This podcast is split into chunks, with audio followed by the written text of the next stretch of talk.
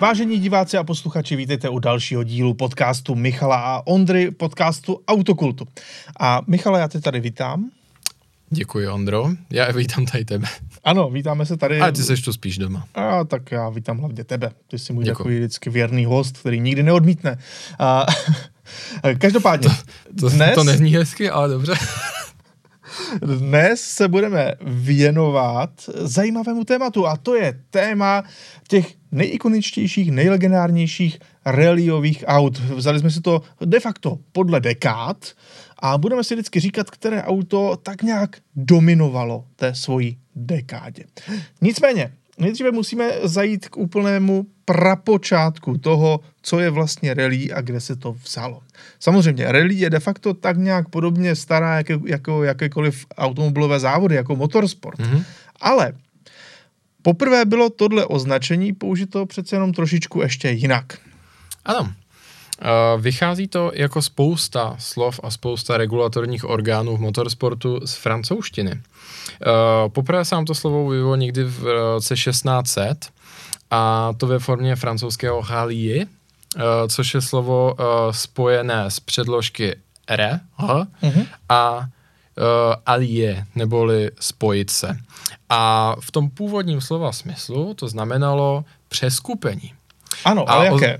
označuje typicky vojenské. Rychle, rychle. vojenské přeskupení. Přesně tak. A ty, typicky to označovalo situaci, kdy je ten bojový regiment tvrdě zasažen, rozptýlí se a znova zase se sešikuje k útoku. Eh, je poměrně zajímavé, že když se třeba podíváme do vědeckého nástroje Google Engram, hmm. tak rally, eh, nebo respektive měli bychom říkat rally, to bude lepší. Protože ono konec konců jako spoustu slov si angličtina tohle slovíčko z francouzštiny vzala a totálně ho bastardizovala.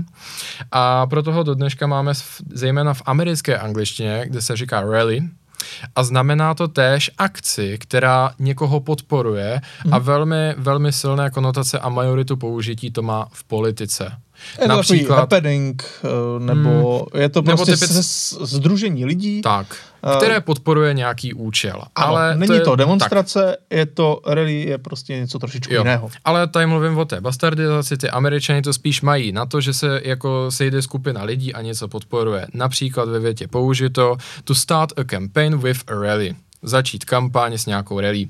Ale tam bych říkal rally a rally říkejme, protože se asi odkazujeme spíš k tomu francouzskému původu slova, který je teda skutečně přesně, jak si Ondro říkal, ten briskní přesun. V tom byl celý ten vtip. Ano, a mimo takže... jiné z toho engramu nám vyplývá ještě taková vtipná věc, Pojde. že sloveso nám neustále klesá, co se týče frekvence použití v lidské kultuře psané, mm-hmm.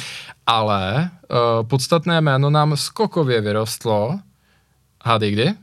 V 19? V 60. letech 20. století. Jo, v 60. No, no jasně, a jsme u toho. A teď to už ti dávám slovo. No, každopádně, pojďme ještě trošičku zpátky z těch 60. do toho uh, prapočátku, respektive na začátek 20. století, protože uh, v Americe právě dělali ty svoje rally a bylo to třeba často i s automobilama. Oni se třeba uh, združili, aby podporovali výstavbu silnic. Ale nebyla to rally v tom pravém slova smyslu. To přišlo až v lednu roku 1911, kdy byl první ročník Rally Monte Carlo.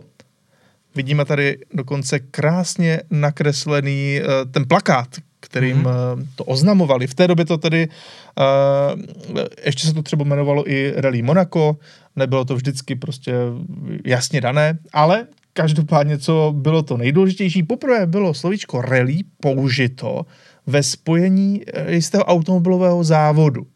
No a tady můžete vidět třeba, jak vypadali účastníci první rally Monte Carlo, respektive rally de Monaco.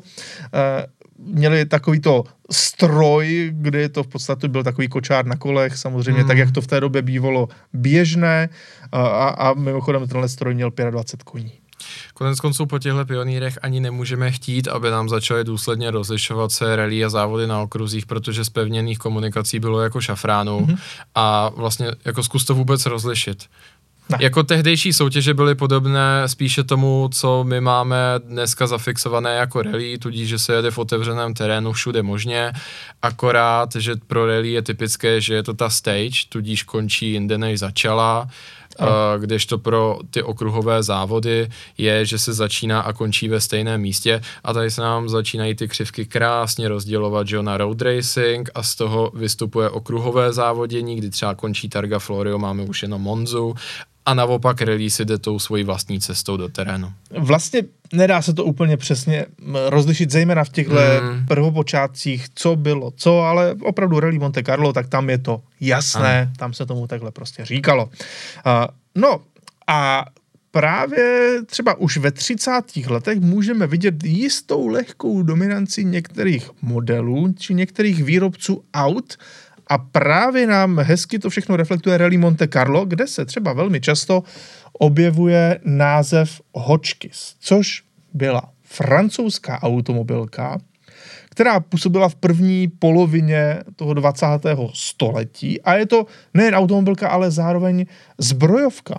Hmm. Tedy podobně jako zbrojovka Brno, tak eh, i tady se vyráběly zbraně a zároveň automobily, což je, eh, což není náhoda protože automobily a to, že lidé budou jezdit auty, bylo bráno v té době jako svým způsobem bezpečnostní záležitost země, že jsou schopni ti lidé se nějak přesouvat a v rámci nějaké války, že existují automobily a podobně. Eh, všechno to spolu mělo konotaci, mm. kdy právě proto zbrojovky vyráběly auta tak konec konců velká část novot a vynálezů první, že jo, k nám protéká skrze armádu. Je to tak, samozřejmě. Takže v rámci bezpečnosti tedy uh, země se s lidé uh, snaží být motorizovaní, ale v rámci také toho, že je to velmi užitečný dopravní prostředek, takové auto. Hmm. No a právě na Rally Monte Carlo se trošičku ukazovalo, které ty automobilky to dělají dobře, no a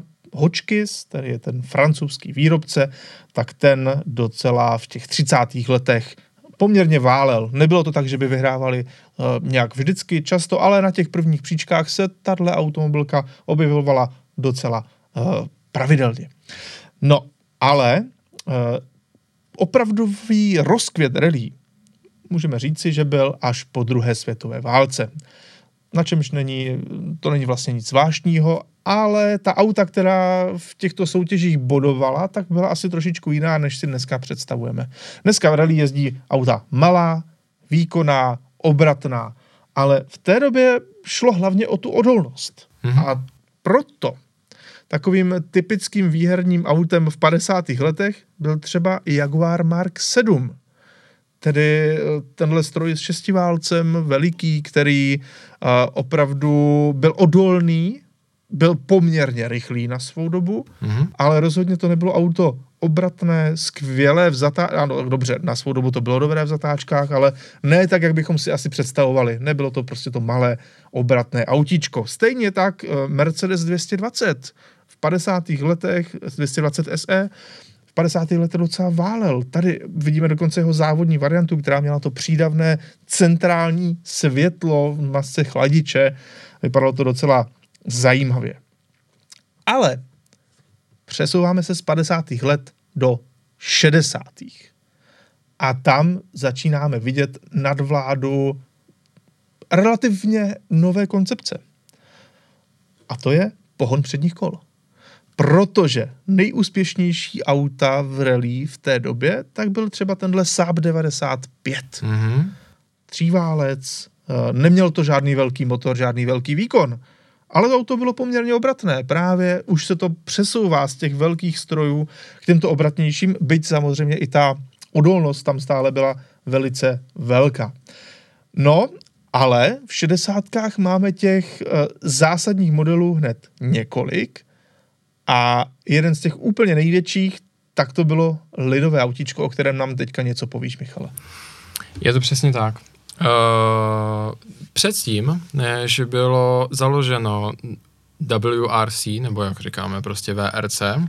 neboli světový šampionát v rally. Světový šampionát to bylo v roce 73, mimochodem. Mm-hmm. Uh, tak mimo jiné minimálně stejně důležité uh, byl European Rally Championship. Ano.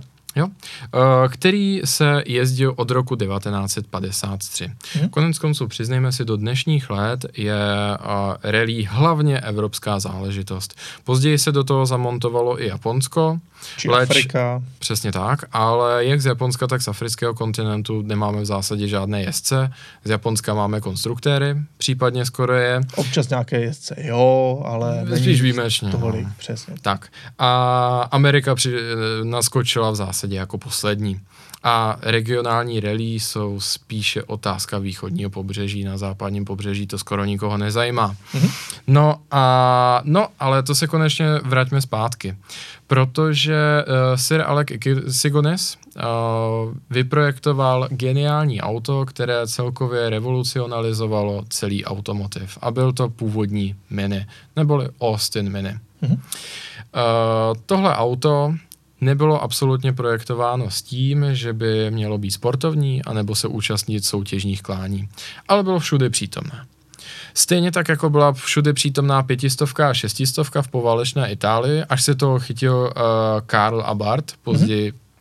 Carlo Abart přejmenovaně, tak stejně tak samozřejmě tím, jak byl Mini všudy přítomný v eh, celé Británii, tak spousta lidí se jala realizovat své sny o motorsportu právě s tímto relativně skromným vozem. A lidé, jako například John Cooper, tak si poměrně záhy všimli, že ta skromnost té konkur- konstrukce může mít opravdu hodně velké výhody. A to je právě ten fakt, že Mini Cooper je jeden z prvních, neříkám první, auto, které nemá motor podjel vepředu, ale napříč vepředu a pohon předních kol. Čili v zásadě celá ta trakční záležitost je vepředu, i tím, že jsou ta kola zatížená a samozřejmě to auto je velmi lehké. Produkt toho, že to auto je velmi lehké, bylo hlavně, aby bylo levné, aby se v poválečné Británii neplýtvalo toliko kovem a aby středostavovská až níže postavená rodina prostě dostala těch 4 až 5 lidí a jejich piknikový koš někam, kam potřebujou. To je celý motiv původního Austinu Mini. Je. Ale samozřejmě lidé to začali, jak se tak říká lidově, tunit, ta auta vylehčovat, zvyšovat výkon, až začaly vznikat právě věci jako to, co dneska nazýváme Mini Cooper, ale původně je to onen Austin Mini vylepšený Johnem, Johnem Cooperem. nebylo to úplně bez povšimnutí lidí, kteří se kolem toho auta a celkového toho výrobního programu motali, když to tak můžeme nazvat oficiálně. A uh, zde začíná legenda Rauno Altonena, jednoho z prvních těch opravdu rychlých Finů. A mimo jiné je to autor a velký zastánce brždění levou nohou. Tak ono zrovna v tom autě to bylo dost nápomocné. Přesně tak. A konec... Mm, ty jsi potřeboval, uh, ať to zatočí a de facto, jak je většina hmotnosti na předku, tak si potřeboval, ať to auto se vlastně co nejvíc narovná tak, aby ty mohl už využít tu trakci ano. těch předních kol a že za tebou vlaje nějaký zadek je úplně jedno, takže proto ty vlastně nalítáváš do těch zatáček hodně přetáčivě a to tím bržením levou nohou si pak dokážeš pěkně korigovat, jak moc přetáčivě to je, nebo jak moc ten výkon na ta přední kola pustíš, dokážeš tím i omezit proklus předních kol.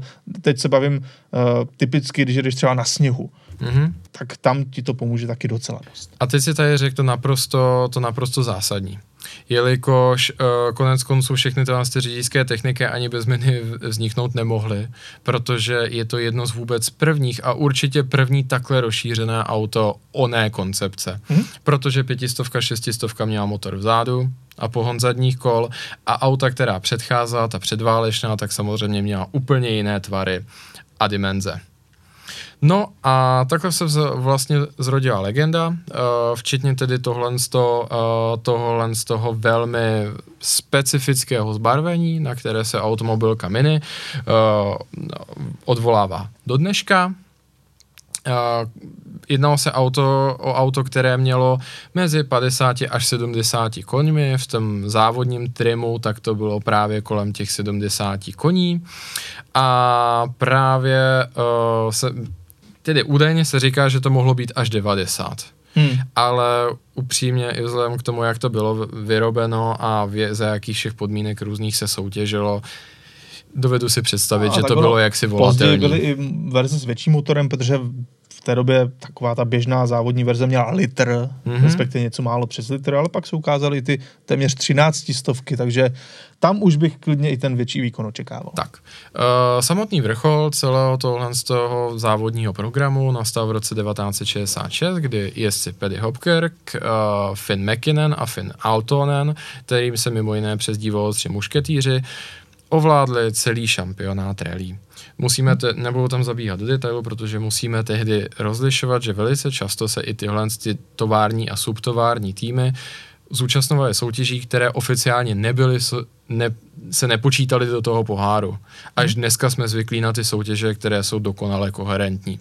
Ale zkrátka, dobře, v roce 1966, tak to bylo fenomenální, v zásadě nenašli přemožitele, až na to, že FIA, nebude to asi náhodou, že francouzský regulatorní orgán, tak je naškla z toho, že nepoužívali uh, legální světlomety Ano.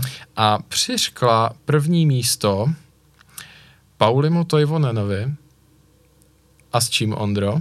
Určitě to byl Citroen. Hmm. Že jo? Máš ho tam?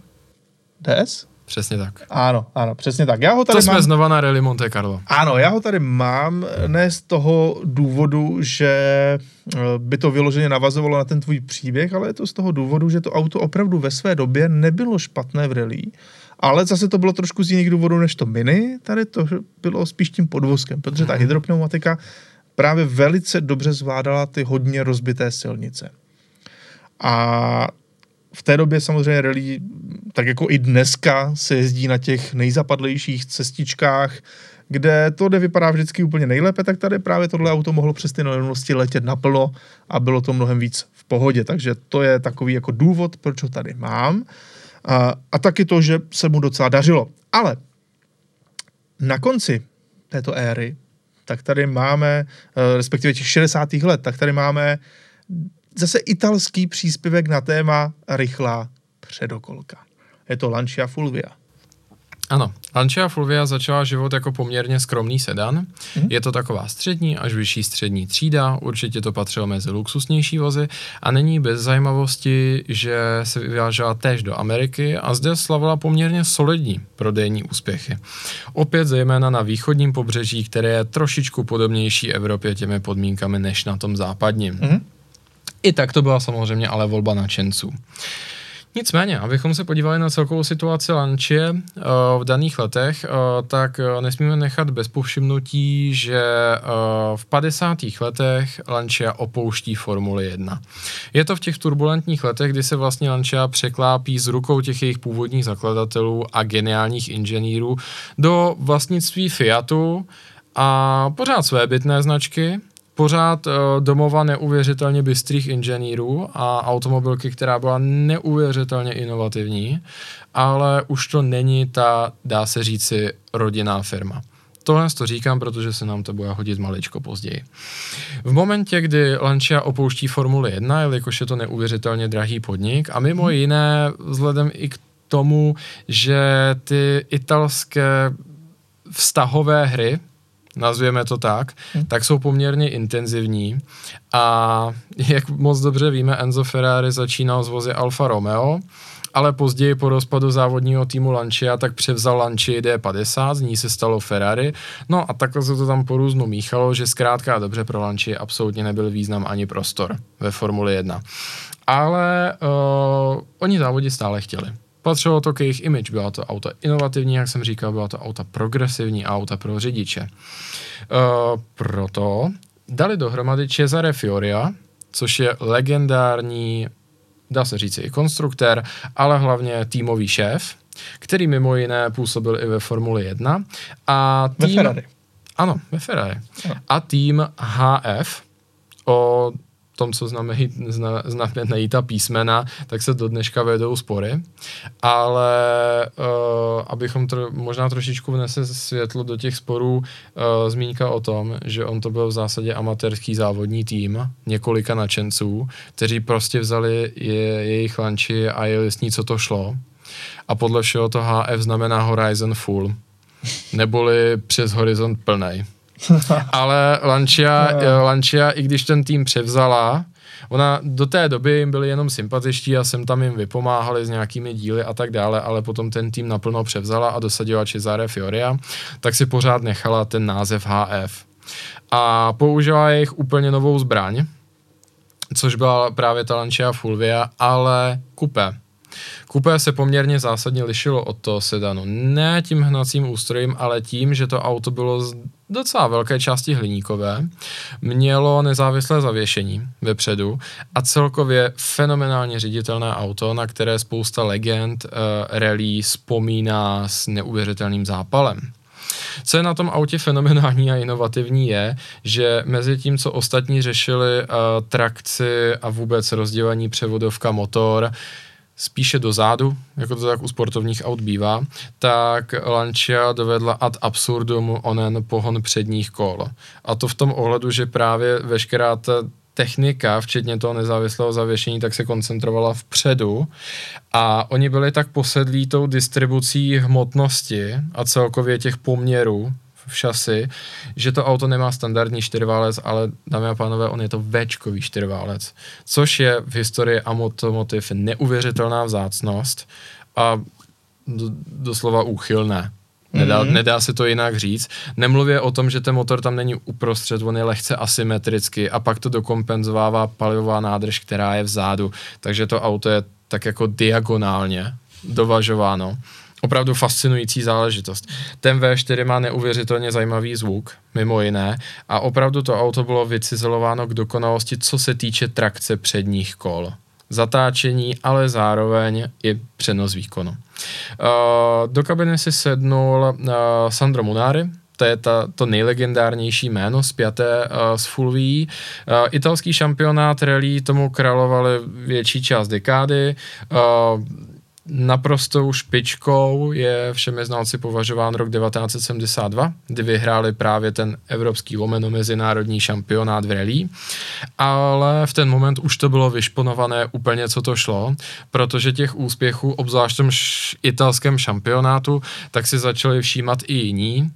A přišel ten nápad hlásit do rally uh, auta, která úplně už zahazují tu původní myšlenku, jejíž pionýrem byl Mini Cooper, ale jdou na to brutální palebnou silou a jinými slovy na tratích rally se nám poprvé objevují Porsche, jmenovitě Porsche 911S, tehdejší model, který do určité míry byl postavený tak, že automobilka tak trošku prezumovala, že by se s tím dalo závodit, ale aby nedošlo k mílce. Porsche v těchto letech oficiálně do rally nikdy svá auta nenasadilo. A ta podpora, kterou uh, poskytovali nadšencům, byla jenom velmi, velmi hladová, abychom tak řekli. Uh, co se týče rally, tak se Porsche aktivně angažoval pouze v těch dálkových, a to až mnohem, mnohem později. O to je zajímavější, že 911 poměrně záhy začaly dosahovat velkých úspěchů. A to motivovalo další vývoj v rally. No je to, tak, kam? protože najednou si všichni řekli, že by bylo docela dobré zopakovat to, co udělala ta 911, ale lépe. Tedy mít auto s pohonem zadních kol a s motorem vzadu. No a kam tím míříme?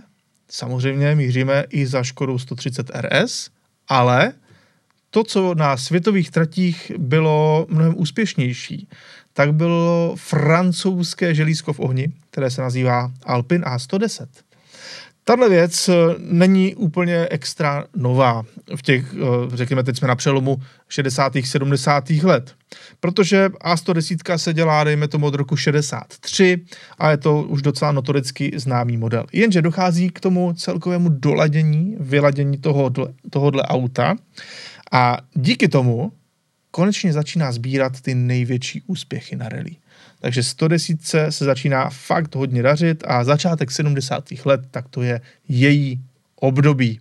Mimochodem to auto bylo malinké, lehoučké, kompaktní, mělo motor vzadu, mělo tu skvělou trakci a celkově fungovalo fakt dobře.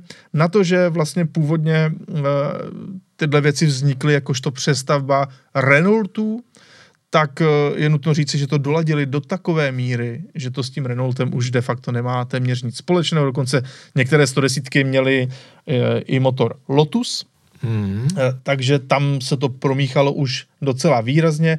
No každopádně tohle bylo opravdu neskutečně úspěšné auto od Žána Redeleho, který to v Diep právě udělal tak, aby si z těch Renaultů postavil to svoje vysněné sportovní auto a dneska se to vlastně celé jenom takhle znova roztočilo zpátky znovu A110, která je postavena de facto ze stejných základů. Opět je to motor Renault, opět je to ta jejich technika, ale spojená s tím malinkým, lehkým sportovním kupé.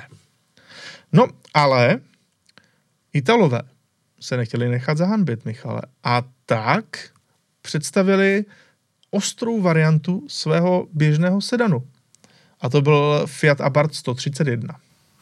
Ano, byl to Fiat Abarth 131, ale ještě předtím, než eh, došlo na Fiat Abarth 131, tak si dovolím zmínit ještě jiné auto a to je Lancia Stratos. Dobře, dáme nejdřív Stratos. Děkuji. Uh, protože ono to trošku souvisí s tím Fiatem 131. Uh-huh. Uh, Lancia samozřejmě cítila, že Fulvia je vymarginalizována developmentem, dalo by se říci. Mm-hmm. Uh, obzvláště právě těmi 911 a 110 a nechtěli si to nechat líbit. Cesare Fiorio byl stále hlavou celého toho závodního programu a rozhodli se, že jdou tak říkajíc all in. Jinými slovy, že se posta- uh, pustí do projektu tak šíleného, jakým byl fakt, že postaví auto, které mělo sloužit jenom té rally a ničemu jinému. To auto se doslova na nic jiného nehodí a je doslova smrtelné. Ale na tratích rally mělo být neporazitelné. A dost se jim to povedlo.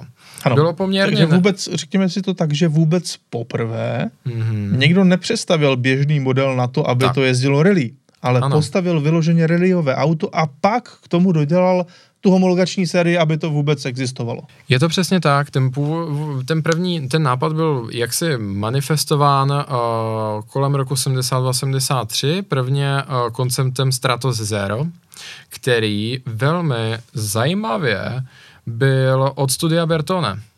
Uh, ne od tradičních dodavatelů pro uh, Fiat, Ferrari, Lancia, kterým byl Pininfarina. Mm. Bertone přinesl naprosto uh, radikální design, to auto vypadá jako zarážka před, pod dveře, které má uh, nahoře madlo.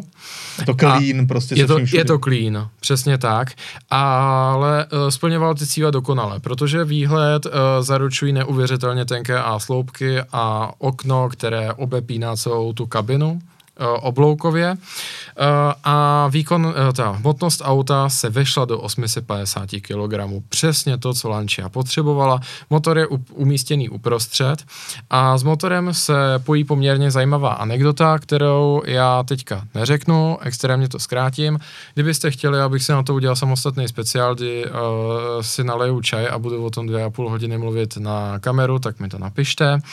Ale v tuhle tu chvíli se jenom omezím na konstatování, že uh, Lancia chtěla motor Ferrari, Enzo Ferrari jim ho nechtěl dát, protože, jak známo, tak čeho si nejvíc vážil, byly motory a pevně si stál za tím, že nic bez uh, koně ve znaku nebude mít Ferrari motor.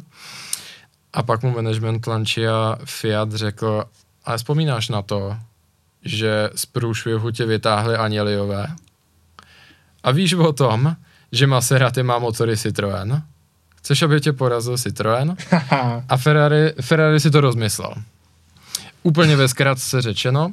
A tím pádem tohle auto získalo motor z Dina. Čili je to vzdálený příbuzný Ferrari Dino, anebo také Fiat Dino, což je roadster, na který se docela často zapomíná. Uh, ty celkové uh, aspekty toho auta byly velmi působivé, trošičku méně působivé u té homologační série, která pro skupinu 4 činila 500 aut.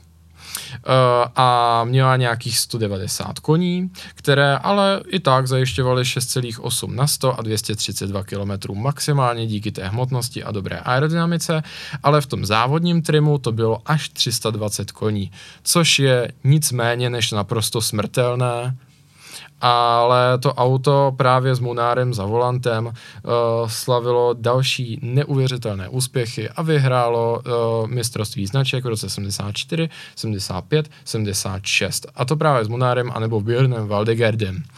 A uh, vyhrával by i nejspíš dál, kdyby nenastaly dvě věci. Jednak regulatorní orgán cítil, že je to velký problém, protože mimo jiné Lancia měla připravenou i verzi turbo, která se měla postavit Porsche 935 na okruzích a byla naprosto šílená.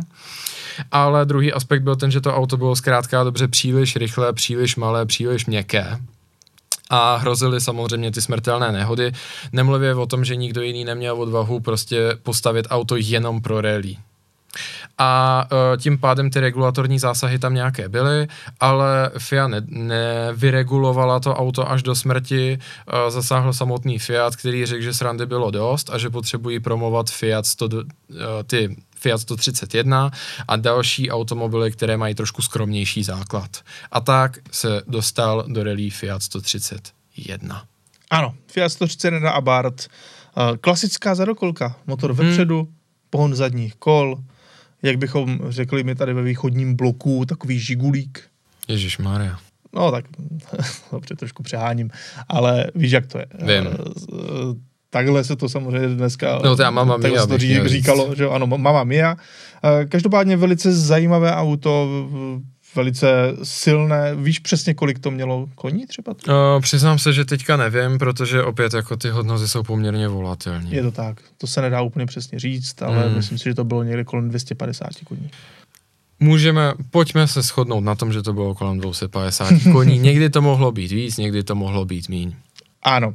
No a tohle auto bylo úspěšné. Uh, myslím si, že velice, velice slušně. Mm-hmm. Uh, byť teda na severu, zejména ve Velké Británii, se mu zase rodila jiná konkurence. Mm, Velmi, řekl bych, kvalitní a taky konkurence, která hodně vyhrávala a do dneška jsou ta závodní auta extrémně populární a mají je mnozí závodní jezdci, protože to byla dobře ovladatelná auta. A byl to Ford Escort RS 1800. S tímhle strojem, který měl mimochodem taky dvou litr, který měl okolo 250 koní, tak jezdili lidé, jako byl Ari Vatanen, jak už si zmiňoval, Björn Waldgard, mm-hmm. Hanu Mikola. A třeba v RAC Rally, tak v druhé polovině 70. let tohle auto vyhrávalo téměř pravidelně. Byl to opravdu velký úspěch, auto lehké, ovladatelné, dobře jezdící a s tím ostrým dvoulitrovým motorem, tak to opravdu šlapalo velice dobře. Takže eh, konec 70. let tak hodně patřil právě i tomuhle Fordu Escort. Byla to uh, taková ta velmi osvědčená, dobře fungující a spolehlivá technika. Jenže, jak víme, Michale, mm-hmm přichází osmdesátky a s tím velká změna v rally. No a, nemůžeme začít ničím jiným, než poslední zadokolkou, která vyhrála světový rallyový šampionát. A to byla opět Lancia. 037. Ano. Uh, 037 vrací v plné parádě Lanči na zkoušky všech světových rally a je to neméně radikální koncept je trošičku větší než Stratos, ale zkrátka dobře to si žádali podmínky. I zástavba motoru, který je mnohem, mnohem silnější než u Stratosu. Tohle to auto velmi, velmi vágně připomíná a je postaveno na Betě Monte Carlo, což byla tedy hmm řekněme, ten jeho silniční předobraz a skutečně to auto bylo motorem uprostřed a pohonem zadních kol a bylo to kupé. Ale to bylo tak zhruba všechno, co měli společné. Přesně tak. toho úplně prazákladu té základní kabiny uh, a toho. Přes, přesně tak. Uh, přesně tak. A Beta Monte Carlo hlavně, uh, hlavně nebyla příliš dobrý sporták. To samozřejmě homologační Stratos byl úžasný sporták ale uh, a 037 v tomhle tom ohledu je, dá se říci, osamělá. Ona měla svoji homologační sérii, ta auto se jmenuje Lancia 037 Stradale a je to možná jedno z mých nejoblíbenějších aut vůbec. Tvůj na celém tom, car, přesně dá tak, se tak říct. Na celém tomhle tom světě. Uh, a uh, to byl vlastně ten pravý homologační speciál od 037. Uh, její výkon byl uh, mezi 265 koní na začátcích celé té evoluce až po 325 koní ke konci evoluce celého auta. A hlavně je to poslední auto, které kdy vyhrálo na rally jenom s pohonem zadních kol. Byť se hodně snažili aby to tak bylo. Ano. A to už všechno jsme několikrát říkali. Ano. Opět byly o tom některé krásné dokumenty či reportáže Grand Tour. I, i v Grand Touru, respektive možná, nebylo to ještě v Topky? Nebylo to Grand Tour. Už to byl Grand Tour. Clarkson, Clarkson to tam má, kdy uh, oni... Krásně vyři, tak, tak, všechno. Kdy bojovali, bojovali do posledního momentu s uh, Audi a se 4x4. Uh, Lancia 037 bodovala lehkostí a neuvěřitelnou rychlostí na těch asfaltových stagech. Quattro zase kontrolovalo tam, kde se hodila ta trakce. Zkrátka dobře, to je na samostatný speciál. Uh, legenda za volantem tohle z toho vozu, myslím si, že jednou provždy zůstane Walter Dell. Naprosto. Který, který to, to do dneška označuje jako svoje oblíbené závodní auto. Dokonce nejoblíbenější. Já jsem no. se ho na to ptal, jestli, když jsem se s ním měl příležitost jednou setkat. On samozřejmě teďka je Porsche ambasador jako na plný úvazek. A já ptal jsem se ho, co Lancia 037 fakt stojí, jako měl tak rád a tak. A on říká se tak, zasnil doslova a říká, že to bylo nejfantastičtější auto, jaké kdy řídil extrémně nebezpečné, ale říká, že jednou měl příležitost zkusit si formulový monopost a i tomu přišlo horší než ta 037. že nic nemělo telepatičtější řízení, nic nemělo přesnější brzdy, že to bylo skutečně něco naprosto unikátního a pro něj takový opravdu jako milník v té kariéře. Ano, ale když už to nakousl Walter Rell, Audi Quattro, no samozřejmě v 80. letech jedno z dost možná nejzásadnějších rallyových aut všech dob bylo Audi Quattro. Mm-hmm. A přišla ta dominance tohohle stroje díky pohonu všech kol. Nedalo se to jinak, ale zároveň se na tomhle autě krásně ukazovalo, že tady je i plno nedokonalostí. A tak se teda eh, někteří další eh, výrobci rozhodli, že co takhle skombinovat právě některé prvky z Lancia 037 a právě z Audi Quattro. Takže vzít turbový motor, vzít pohon všech kol, ale vzít spíš tu lehčí karoserii a dát motor doprostřed. No a právě tak vznikl Peugeot 205 T16, což eh, dle mnohých bylo asi to nejúspěšnější Bčkové auto, tedy auto z grup B, eh, které fungovalo, které bylo velmi rychlé a které zároveň bylo i poměrně slušně ovladatelné. Jenom podotkněme, skupina B existovala od roku 82 do roku 86 a celé to její kouzlo spočívalo v tom, že FIA v zásadě úplně rozpustila veškeré rozumné požadavky na tu homologaci a tím pádem výrobci se do toho vrhli úplně po hlavě a začali stavět auta, která byla technologicky minimálně na stejné výši jako Formule 1. Hluboko pod stunu, všechno kolem 500 koní, všechno 4x4, první, první chytré diferenciály, řízené... Takhle. Jenom abych no. tě doplnil, hmm. tak samozřejmě existovalo plno Bčkových aut i bez pohonu všech kol, ale nebyly, ty to, nebyly to ty úspěšné, ty vrcholné. A nebo existovaly i auta s pohonem všech kol a nebyly to ty vrcholné, jako třeba MG Metro 6R4. Ano, přesně tak. Hmm. Každopádně, jak to dopadlo s Group B, asi všichni víte. A, a co přišlo po ní, tak to možná také víte, protože nastává jedna z největších dominancí automobilového modelu v rámci světového rallyového šampionátu. A tím nemůže být nic jiného než Lancia Delta Integrale. A tady máme ambasadora opět italských vozů, takže Michale, co ta Delta, proč to tak dobře uměla, Delta Integrále přišla uh, v tom na, do nekonečna opakovaném schématu. Když byla Lancia na vrcholu mediálním díky Stratosu, Fiat ji stáhnul, nahradil ji 131. Na začátku 80. let zase měla Lancia problém prodávat, tak jim dovolil mít tam 037. Posléze nicméně v tom uh, ve světové rally zůstávali a to Deltou S4, což je vlastně první iterace uh, rallyové delty s pohonem všech čtyř kol. Ta právě spadala pod skupinu B a s tím svým předobrazem měla málo co společného. Delta se nicméně vyráběla a vyráběla se v zásadě dekádu a její prodeje už slábly. I Selančia usnesla, co bychom tak mohli udělat, abychom podpořili ty slábnoucí prodeje. Aha, Uh, jako je tak Pojďme dobrý, závodit. Přesně tak. Italským zvykem je pojďme závodit, že jo. Da Corsa. A a přišli s tím nápadem, že uh, po skupině B následovala mimo jiné skupina A, tu tím pádem, že Delta dostane určitý facelift, v zásadě hloubkový facelift a znova z ní postaví závodní speciál. Ty homologační nároky byly mnohem, mnohem větší a proto nám vznikla taková věc, jako je Del- Lancia Delta HF Integrale, což je auto, které je tomu svému rallyovému potomkovi poměrně dosti blízké. V té době Lancia i díky té zkušenosti ze skupiny B bylo naprosto jasné, že prostě potřebuje 4x4.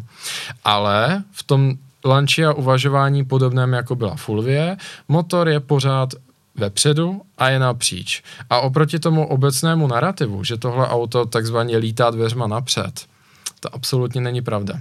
Z vlastní zkušenosti můžu potvrdit, že to auto je až, hm, co říct, ničivě neutrální.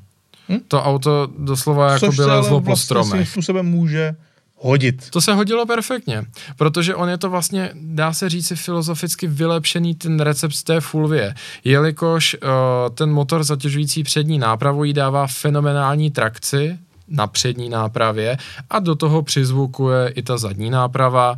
To rozložení u těch prvních iterací bylo 60 na 40 předek zadek, potom se to dostalo 50 na 50, až úplně ty poslední varianty, a pozor, jenom ty zákaznické, ne ty závodní. Ty mm-hmm. závodní to měly proměné, ale ty zákaznické preferovali trošku víc ten zadek.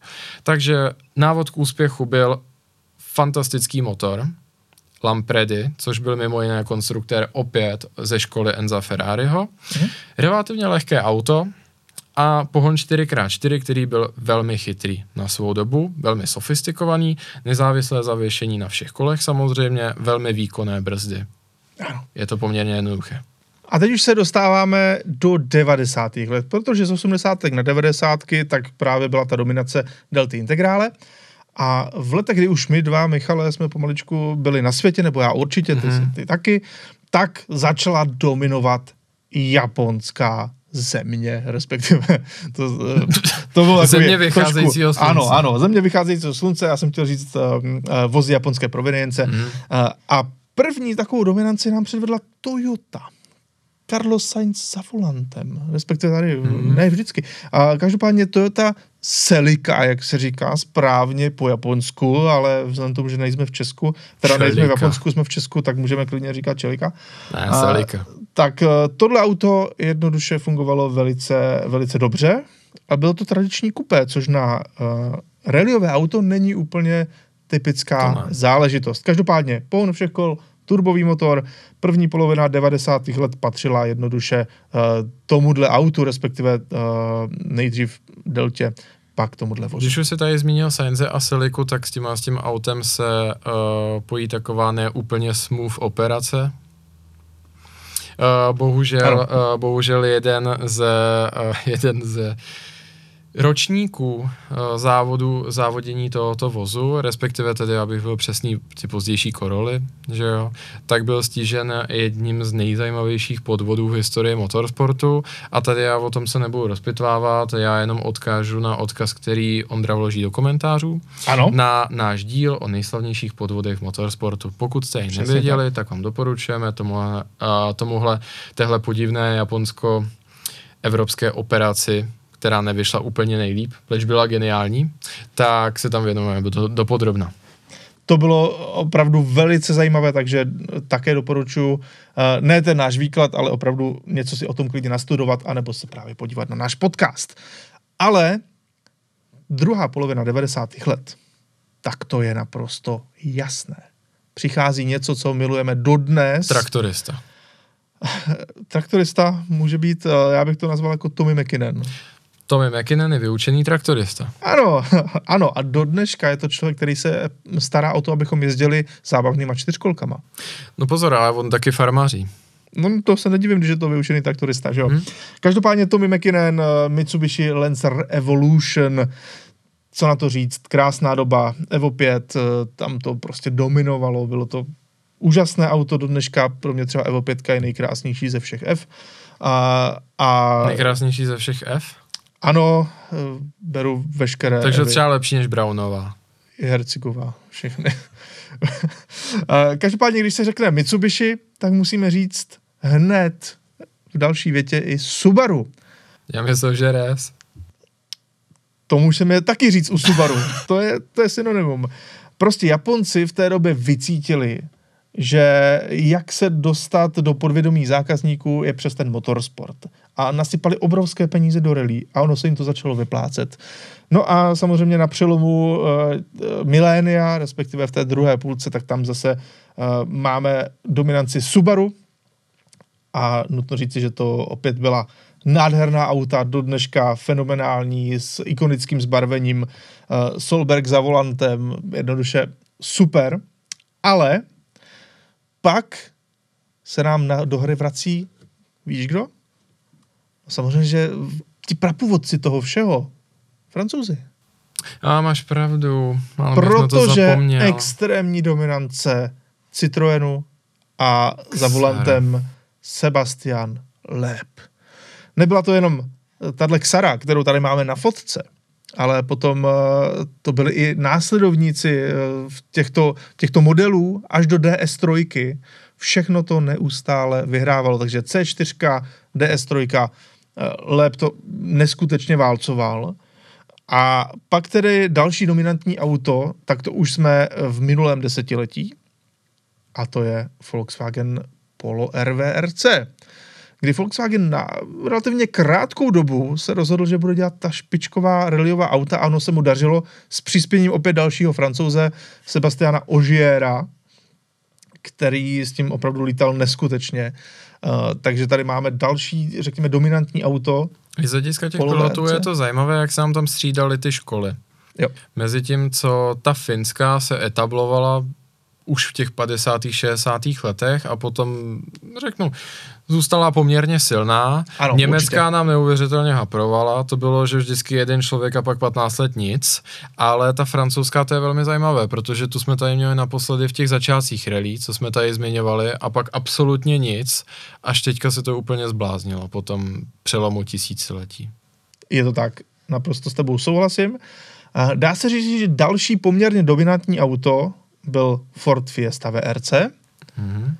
a teď v posledních několika letech, tak se musíme, kdy už se postupně jsme se dostali vlastně do současnosti, tak eh, tam je ta dominance naprosto jasná a může za to opět Tommy McKinnon svým způsobem, Mhm. protože máme tady Toyota Yaris. VRC, dneska je to, uh, už se to jmenuje Group One, mám pocit, tahle skupina. A uh, je to auto, které to taky teďka dost zásadně, uh, řekněme, tomu vládne, tomu všemu. A hold tady není co dodat, takže takhle jsme se pěkně prokousali od úplné, úplného začátku hmm. rally. Od první rally Monte Carlo až do současnosti. Ukázali jsme si ta, eh, řekněme, dominantní auta a my bychom teďka od vás rádi věděli, za prvé, které z těch aut máte nejradši, které vám tam třeba případně chybělo, Mhm. mm-hmm. kde si myslíte, že ta dominance byla velká a mělo by se o tom také mluvit, byť třeba klidně v jiných třídách. Můžeme tady trošičku si říci, že i ta naše česká uh, dominance tady byla velká a možná mm, částečně pokračuje s Fabí R5 a Hlavně- Fabí S2000. Hlavně řekněme si, že tohle je česká deviza, velká česká deviza, protože jakkoliv musím konstatovat, že Česká republika i když jí zafakturujeme její velikost, která není největší a prostě specifika toho trhu, tak zkrátka v tom motorsportu jsme hodně pozadu, Mhm. mm-hmm. tak rally je obří výjimka. Máme, že jo, světovou extra třídu, dá se říct, nebo minimálně do ní patříme, jak piloty, tak a materiálem. nejúspěšnější auto eh, kategorie R5 všech dob. Jednoznačně. Respektive dneska Rally 2. Mhm. Uh, no, takže i to nám můžete klidně napsat, co vám tady chybělo, nebo co byste chtěli eh, příště slyšet, na co bychom se měli zaměřit. Uh, je tomu ideální komentářová sekce na YouTube autokult.cz pod tímto videem. A pokud nás jenom posloucháte v autě, tak eh, přejeme šťastnou cestu a budeme se na vás zase těšit za týden u dalšího podcastu Michala a Ondry. Naslyšenou.